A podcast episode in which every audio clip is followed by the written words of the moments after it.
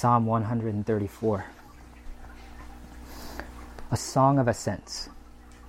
Come bless the Lord, all you servants of the Lord, who stand by night in the house of the Lord. Lift up your hands to the holy place and bless the Lord. May the Lord bless you from Zion, he who made heaven and earth. This is God's holy and authoritative word. So, this is the final psalm in the collection uh, of songs of ascent um, from Psalm 120 to Psalm 134. Uh, so, the meaning of that we discussed at the beginning of this collection, but in Ezra chapter 7, verse 9, uh, during Ezra's uh, return, describing Ezra's return from Babylonian exile to God's uh, the, the, land that God had given to the Israelites. That return is described as an ascent, as a going up.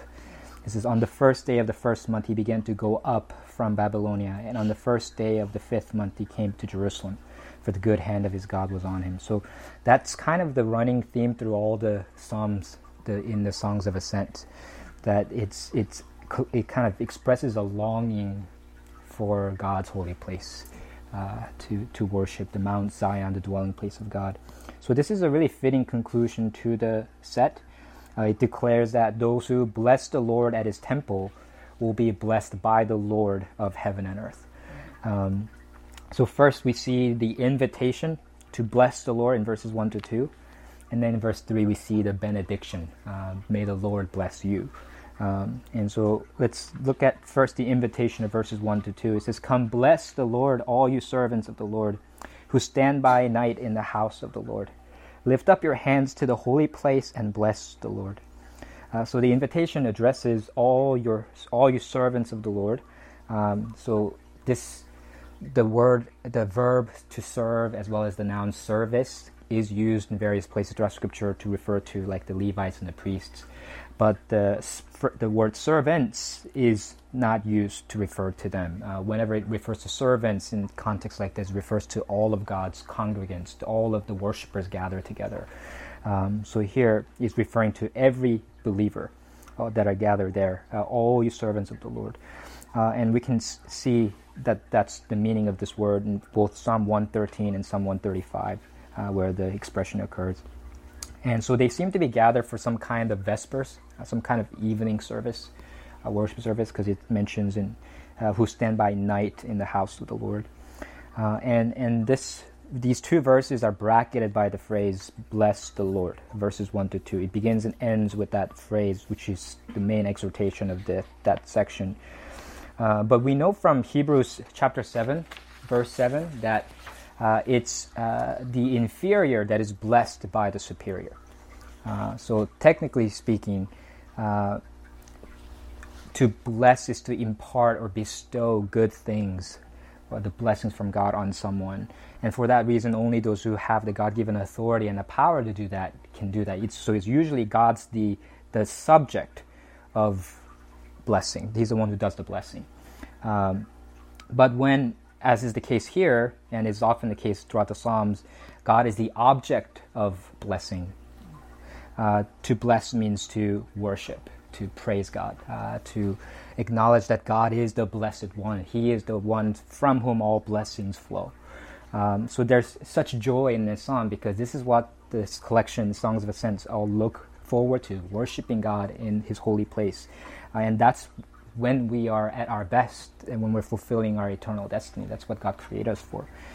Um, so that's the invitation. And then in verse 3, uh, it transitions to a benediction. May the Lord bless you from Zion, he who made heaven and earth. So, from the place of the congregation's worship in Zion, uh, now the Lord Himself issues forth His blessings. It's really hard to wrap our minds around that reality, right? Because it says that God is of he's the one who made heaven and earth. The one who made heaven and earth meets and blesses his people from a man-made temple in Zion, uh, a small hill in the Middle East. Uh, and Solomon, who built the original temple himself, kind of grasped the absurdity of all of this, because during the dedication of the temple, he said this in Second Chronicles chapter eight, verses eighteen to twenty-one. But will God indeed dwell with man? On the earth? Behold, Heaven and the highest heaven cannot contain you. How much less this house that I have built? Yet have regard to the prayer of your servant and to his plea, O Lord my God, listening to the cry and to the prayer that your servant prays before you, that your eyes may be open day and night toward this house, the place where you have promised to set your name, that you may listen to the prayer that your servant offers toward this place, and listen to the pleas of your servant and of your people Israel when they pray toward this place and listen from heaven, your dwelling place, and when you hear, forgive. So Solomon understood how, you know, absurd it is that we could, as human beings, expect God to dwell in a temple we built on this measly hill, on this low earth. Um, but God deigned to grace that little temple in Jerusalem with His almighty presence. Uh, which even the his presence, which even the highest heaven cannot contain. Um, and it, so it's like like harnessing uh, the powerful light and heat of the sun into like a flashlight, you know. I mean, and and channeling God, you know, it's, it's unimaginable, uh, and yet God did this, and He did this again approximately one thousand years later, uh, when Jesus came, Emmanuel, the Lord with us, the Son of God, who was born in the little town of Bethlehem. John 1:14 describes the incarnation of the Son of God this way: "The Word became flesh and dwelt among us, and we have seen His glory, glory as of the only Son from the Father." He dwelt among us is literally he pitched a tent among us. He tabernacled among us. It's a, it's an allusion to the tabernacle, which was a prelude to the temple. Um, it's a, the it, it, it it's this God Almighty took on weak and measly human flesh and dwelled among us. Uh, and that's why in John 2, Jesus says that his body is the temple of God. Um, and, and the shock of this revelation continues. The temple of God, uh, the infleshed deity, is destroyed on the cross. Uh, Solomon's temple was destroyed in 6th century BC uh, by the Babylonians because of God's people's sin. Uh, and similarly, Jesus, the temple of God, is destroyed in the first century AD by the Roman Empire due to the sins of God's people.